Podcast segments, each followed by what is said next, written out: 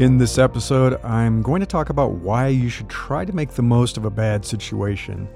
And just to be clear, I'm not saying that you should settle or put up with something really bad. I'm dealing with that a little bit myself. We are in the middle of a snowstorm. We've lost power and internet, and I'm doing the best that I can to record this podcast and get it out to you.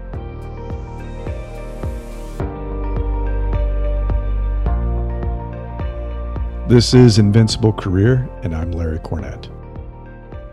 By the way, there's only a few days left in my holiday special offer. I don't know if you are a reader of my newsletter or you heard me talk about it in the last podcast episode, but I'm offering 50% off. This is only for three more days, two more days, but it basically gives you access to my weekly professional development challenges, my private career community and uh, weekly office hours for 50% off for a year. So check it out. The link is in the newsletter, How to Make the Most of a Bad Situation, issue 341. Go to newsletter.invinciblecareer.com. So I want to start this out with a quote from Viktor Frankl. Everything can be taken from a man but one thing, the last of the human freedoms to choose one's attitude in any given set of circumstances, to choose one's own way.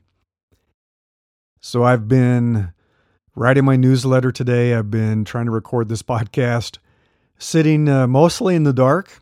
I have the hum of my portable generator outside, trying to power a few things to keep uh, my fridge going and a, and a few lights on, but we don't have much. We lost all of our power and our internet a couple of days ago in a big snowstorm. And pretty much looks like we're not going to have it back until maybe next week. So another five to seven days, most likely. We've had a record amount of snow for the month of December. I'm close uh, to Lake Tahoe, if you don't know, up in the Sierra Nevada mountains. So all this heavy snow is snapping branches, it's bringing trees down. It took out a lot of the power lines. I think there's something like 60,000 people without power right now. But we're doing our best to make the most of this situation.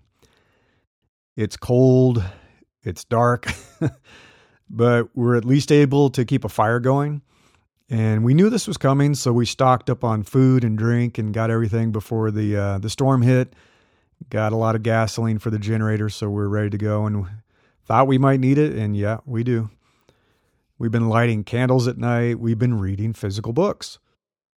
So, uh, yeah, believe it or not, breaking out a paper book. And I had forgotten what a joy it is to sit by a warm fire with a hot drink and read a good book. I uh, can't really use my laptop, we have no internet. My phone has a weak connection, but the data connection's not great. Um, so I'm going to see if I can publish this. We'll find out. I'm going to find out if I can actually get it uploaded or if the file's too big. So uh, we'll see. But, you know, complaining about the snow, complaining about the power outage, it accomplishes nothing. You know, none of the anger that people are feeling is going to melt the snow on the road being frustrated and shouting online is not going to force uh, Pacific Gas and Electric, we call it PG&E here, to work any faster to restore our power. It is what it is. We have no choice but to make the best of it, right? And it's been interesting because the constraints and the limitations of this more primitive environment, going back to candlelight and basic heat, uh, it's helped me reconnect with two things that have always been near and dear to my heart, and it's reading and writing. And yeah, I do read every day, but it's not it's not the same. I read fragments of articles, I read bits of research. I have 50 tabs open in my window, my browser window. You know, I read a few paragraphs from books. It's mostly squeezed into the time that I have between working, meeting with clients, running my community, doing all the marketing, being active on social media. You know, tons of daily distractions. And you know how it is. We're multitasking, and when do you get a chance to just sit down and read and not feel guilty about it? But for the past two days, I've been devouring hundreds of pages for hours at a time because there really isn't much else I can do in the storm, especially when the sun goes down. You know, I feel like a, a farmer. The sun goes down at 5:30 and it's like, well, that's it. Candlelight, fire, try to stay warm. I've been reading uh, a book called The Bradbury Chronicles. It's The Life of Ray Bradbury by Sam Weller. And Ray Bradbury was definitely one of my favorite authors, if not my f- top author when I was a kid, when I was growing up. But I hadn't really read a lot about him. This is a biography. It's it's quite excellent if you haven't read it. and If you care about Ray Bradbury, maybe you do, maybe you don't. But reading about his creative process and his journey from childhood to being one of the one of the most well-known authors in the world has reawakened my desire to write and publish fiction. And I write a lot of nonfiction, as you know my articles and the stuff I publish in the newsletter and on Medium and things like that, and the books I have in in progress. It's a it's pretty much all nonfiction, but I've always wanted to write fiction. And running my business has it's given me a deeper sense of purpose for the past 11 plus years than I ever experienced as an employee when I worked for someone else. You know, working on someone else's business or dream, if you want to call it that. But how could I feel that my work had any meaning? What we were essentially asked to do was to drive more clicks on ads. We wanted to make the company more money. I mean, wow. What an amazing contribution to humanity. Going to sleep at night saying, wow, I helped people click ads. So I've I've been feeling this itch to have more significant meaning in my life beyond the business. I mean, I love the business. I enjoy running it. I love helping people. But I want to have a more lasting impact in the world. I mean, that's what I wanted as a child, too. I want to create something that will survive long after I've left this world. And that doesn't happen with your job or your business, not usually. So I've decided to dust off some old book drafts. They go back many, many years and finish something and just publish it next year. Just get it done. I, I just, I don't know. It's that perfectionism, hating what I've written and not feeling like it's ever good enough. But when I read about Ray Bradbury and his writing process, I feel lazy I mean, I don't know if you're familiar with it, but during his entire career, he would write and submit a story, a short story, every single week. Every single week. And he didn't accept rejection. He said that he was rejected probably 300 to 400 times by the New Yorker before. I mean, he had one story accepted by the magazine. That was it. So, three to 400 rejections of Ray Bradbury.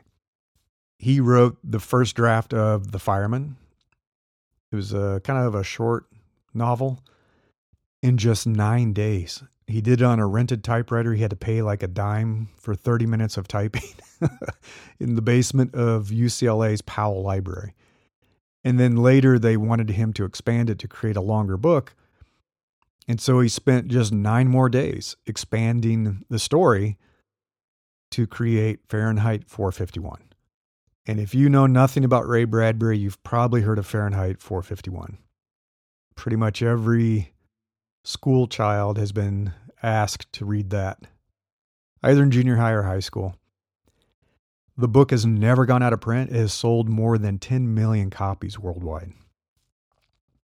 And I know I'll never achieve the success of Ray Bradbury. No way. I mean, he was already publishing in his 20s. I'm in my 50s. It's not going to happen. But that's not why I want to publish my books. I'm simply trying to keep a promise that I made to myself very, very long ago. I was a young boy who wanted to be a writer. And so perhaps the meaning that will drive me forward for the rest of my life will be fulfilling that dream. So I want to ask you about meaning versus happiness. Just a question to think about. Would you rather have a happy life or a meaningful one? And if you think about it, what do you believe gives your life meaning? You can be happy when you only live in the moment. You know, pursuing pleasure does bring you fleeting joy. But like all emotions, peaks of happiness and joy are brief. They fade, they don't last forever. You know that. Also, living that way, it opens you up to sadness, to anger, and to frustration when your pursuit of happiness is thwarted. And trust me, you are not in control of the world. Uh, you're not in control of the environment. No one is. You are not in control of the people around you. Things will go sideways at some point, and it's going to interfere with your daily pleasures, whatever it is you're trying to do. And how are you going to react?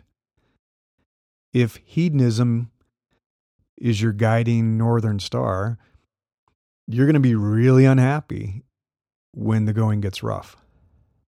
There's another quote from Viktor Frankl it is the very pursuit of happiness that thwarts happiness. However, if a larger purpose guides you, you'll find a way forward. You always do. When something is really meaningful, you'll go through a brick wall. If you pursue a long term goal, or maybe it's a lifelong goal, a temporary setback doesn't derail you. If you're not familiar with Viktor Frankl, he's a Holocaust survivor. And uh, he wrote about his experiences and he realized that the difference between those who survived and those who died came down to one thing meaning. People who found meaning even in this worst of situations, we're more resilient. Having a purpose gives you the drive to continue. You feel that you must push through. You must push forward because your life's work isn't done yet. I want to talk a little bit about finding your purpose. So, I talk about this a decent amount. I've written about it, I've created a course about it. And when I talk about finding your purpose, I typically encounter four types of people. One group already has a purpose, and they're spending time every day in some way pursuing it. It's either what they do for a living or they find a way to dedicate time to it, they volunteer, whatever it is, they know they have a purpose, they know what it is, and they are pursuing it. Another group acutely feels the need for a purpose. They want it, but they just haven't uncovered it yet. Many of the people who reach out to me for my help tend to fall into this group. They want to discover their purpose, and they want to find a way to redesign their working life around it. The third group can't be bothered with it. They're just simply struggling to survive. They're trying to get by. They have no time for lofty thoughts of purpose and pursuing meaning. But in that case, I would argue that survival is their purpose, at least for the time being. It's kind of Maslow's hierarchy of needs. You have to satisfy the bottom of the pyramid food, shelter, warmth, safety, love. You can't go to the top of purpose and meaning and self actualization if you're not surviving. You have to survive. So I'm not surprised that some of these people just don't care about that whole thought of purpose. But there is a final group that also kind of shrugs off the notion of having purpose and they think it's silly. They think it's kind of stupid. They're chasing success, they're accumulating wealth, and that's what they care about. They don't think they need a larger purpose or some kind of meaning in their lives. And as you can imagine, I don't tend to work with these people very often. I've also noticed that my writing doesn't tend to resonate with them either. They don't care about what I'm trying to say. Another Viktor Frankl quote Those who have a why to live can bear with almost any how. So, how about you? If you're listening to this, have you found your purpose yet? And if not, do you want to? Do you care? Is the pursuit of meaning important to you? Have you ever thought about finding your calling? And I've talked about that before where I think trying to follow what you would call a calling is more important than trying to follow a passion. Passion will mislead you. As I mentioned a little bit earlier, I have created a course. It's called Finding Your Purpose and Calling. I put a link to that in the newsletter. Go to newsletter.invinciblecareer.com. Uh, check it out. See if you think it can help you if you're interested in that pursuit. Uh, the price will go up next year, which is right around the corner. So if you're interested, get it now. I should point out that I don't think you should feel overwhelmed by some prospect of finding an earth shattering life's purpose. That's not what this is about. Not everyone is meant to cure cancer. We, we can't all work to eliminate world hunger. Those are worthy causes. It's an important purpose, but not every single person on this planet can dedicate their life to that. Also, your purpose can change. Something can serve you well and motivate you for years. But at some point, you might feel like you've either achieved what you wanted or that it's no longer driving you. It doesn't motivate you anymore. It's not uncommon, it happens. All that means is that it's time to figure out your next purpose and to dedicate yourself to that. So, I want to talk a little bit about meaning. I mean, purpose and meaning are very intertwined. When you have a purpose, no moment feels wasted. You know, I was reading about Ray Bradbury, and he had times that he couldn't write, even though he had that crazy work ethic and schedule. There were times that he just physically could not write or capture his drafts on his typewriter. You know, if he was in a cab ride or on a long bus ride, and he did a lot of that because he never drove, never got a driver's license. I don't think he ever owned a car, and he never flew on planes.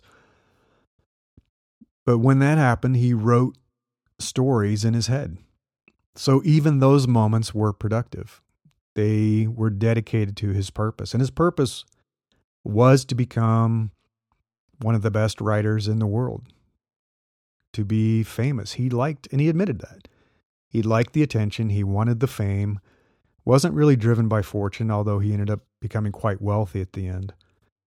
He wanted to get all of these thousands of ideas and stories out of his head. And the same is true when you have a purpose that is larger than the work you do for an employer. It gives your life meaning even when you might feel like you're wasting your time at work. It becomes a consistent thread in your life that you follow forward, much like a lifeline. And I know that feeling. I've had some terrible jobs, I've had pointless jobs. I've worked for horrible bosses who made me dread going to work every day. But even in those times, I had my eye on something larger and more meaningful. In those cases, my job was just a means to an end. It paid the bills. It paid the bills. It paid my rent, bought me groceries while I was pursuing my dreams. And so I used every free minute and the mindless moments, and there were many, while I was at work to read, to study, and to write. Sometimes I had to do it in my head, like Bradbury did. I often work with clients who feel trapped in a job that is draining their souls. When we first start talking, they're often feeling down and dejected. They sound hopeless. However, we take that essential first step of giving them a larger purpose beyond that job. We create a vision of their future that gives them hope. They have hope again. They can see a light at the end of the tunnel, and they realize that this unpleasant moment in time is temporary. It will get better. They will do something more meaningful with their life. So we start crafting a plan to help them escape that job and pursue work that has purpose. Having that vision and a mission, creating goals and a plan, it changes everything their attitude turns around. They have hope again. They're happy again. Because now they see that they have a larger purpose and their efforts have meaning. Another quote from Viktor Frankl When we are no longer able to change a situation, we are challenged to change ourselves. And that's what you have to do. You have to take action against things that you have power over. They begin seeing opportunities even in the job they can't stand. And again, they're not settling. I'm never asking people to settle and put up with a crappy job and a horrible boss. They know they're going to leave. They still know they're going to quit. But now it's on their own schedule. And they have a plan for making the most of a bad situation to get what they need out of it until it is time to quit they use their last few weeks or months, or maybe it's a year. Sometimes people want to vest. I get it. We got to get them to a vesting date. So they use that time to acquire more knowledge that they know they're going to need for their next move. Useful skills. Maybe there's a gap. There's something they need to be attractive to a new employer.